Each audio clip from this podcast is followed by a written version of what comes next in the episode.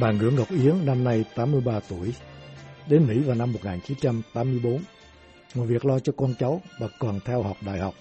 Và kết quả, bà đậu hai bằng Master, một bằng về văn chương Pháp và một về giáo dục. Đến năm 1998, bà được Bộ Ngoại giao Mỹ nhận và dạy tiếng Việt cho các giới chức Mỹ sắp được bổ nhiệm phục vụ tại tòa đại sứ hay các tòa lãnh sự Mỹ ở Việt Nam. Bà Yến giải thích lý do tại sao bà soạn bộ sách tiếng Việt này. Người Mỹ đó, nói ngọng quá và thấy có vẻ là thấy là tiếng Việt khó, cho nên tôi cố tìm cách để cho họ có thể họ dạy học một cách dễ dàng. Cũng như hồi xưa tôi dạy tiếng Pháp bên Việt Nam cũng vậy. Tôi tìm cách để cho những người học thấy được những chỗ dễ dàng để mà học cho dễ đó, để tiếp thu nhanh chóng đó.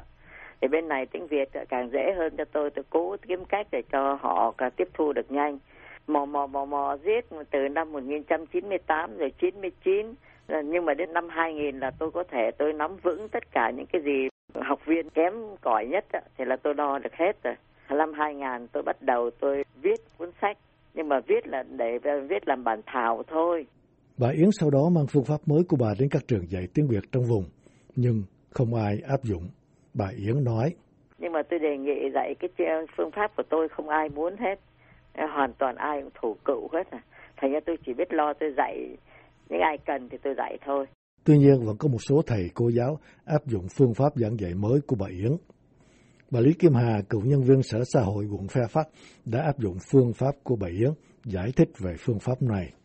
Tại vì ngày xưa khi mình học theo cái lối cũ, tức là mình phải đọc dần A, B, C, D, nói theo tiếng Việt bây giờ là A, bờ cờ gì đó. Còn cái phương pháp của cô Yến là có một cái bắt buộc phải học là cái gì? Giống như A, Á, À, Ả, E, É, è ẻ, y, ý, ì, ỉ, vân vân. Cái đó phải học thuộc lòng. Ví dụ như giờ chữ tua thì không có đọc tờ u gì mà đọc liền. Tu tu cái bắt đầu cái chữ a đó đó là mình không có làm nó thành một cái âm chánh, mà nó thành là cũng gần như là sai lên vậy.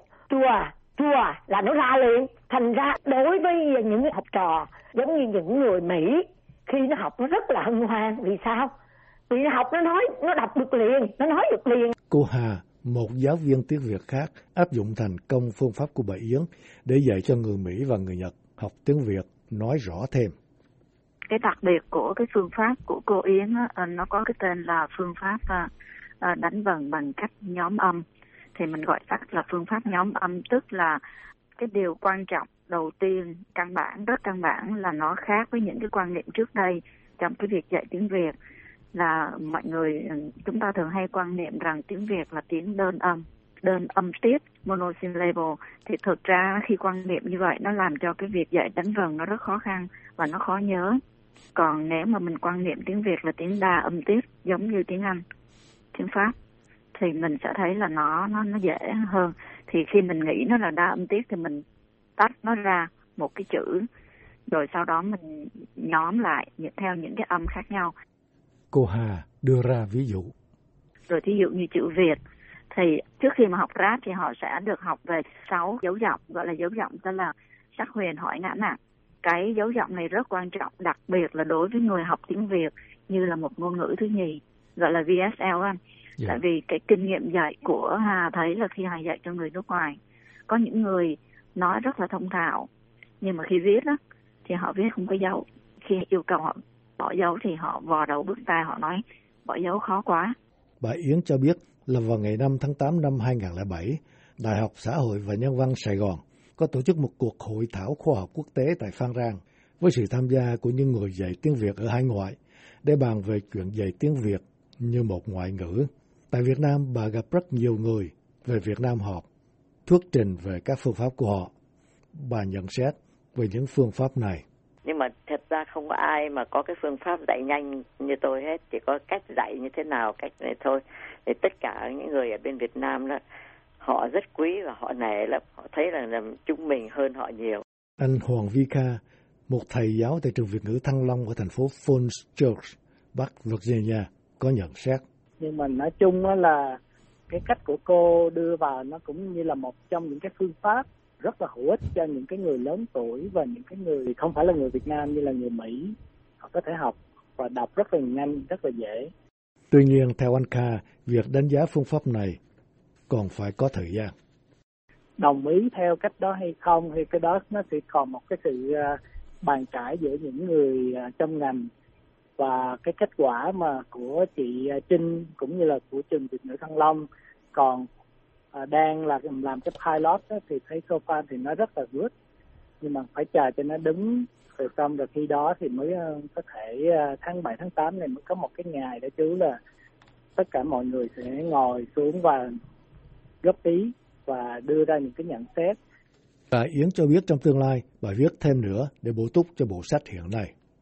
Có lẽ là tôi sẽ viết nhiều cuốn sách về đàm thoại, những mẫu chuyện, ờ, những câu chuyện thường ngày chúng ta nói đó thì tôi sẽ viết rất nhiều để cho các em đã biết đọc rồi thì cứ theo đó học mấy cái đó để mà nói chuyện. Bà Yến quyết định số tiền khoảng 2.300 đô la thu được trong việc bán sách sẽ được dùng để làm một quỹ tiếng Việt nhằm giảng dạy tiếng Việt cho thế hệ thứ hai, thứ ba, người Việt hải ngoại. Người Việt tại hải ngoại lúc nào cũng mong muốn cho con cháu không quên tiếng mẹ đẻ, nên ở nơi nào có người Việt là ở đó có các trường Việt ngữ. Vào ngày lễ mẹ 14 tháng 5 vừa qua, tại thủ đô người Việt tị nạn ở California, giáo sư Trần Ngọc Ninh, nguyên Tổng trưởng Giáo dục thời Việt Nam Cộng Hòa, cũng đã ra mắt ba cuốn sách dạy đọc, dạy viết tiếng Việt ngữ vựng tiếng Việt đầu tiên cho tuổi 5 năm, 15 năm và ngữ pháp Việt Nam tại Viện Việt học Westminster.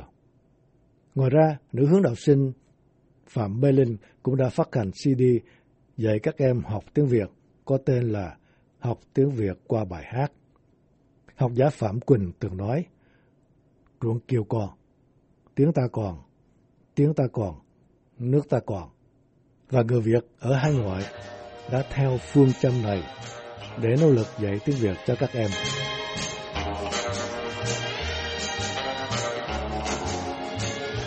Chuyên mục câu chuyện nước Mỹ tuần này xin được kết thúc ở đây. Hà Vũ xin hẹn gặp lại quý khán giả cũng vào giờ này tuần tới.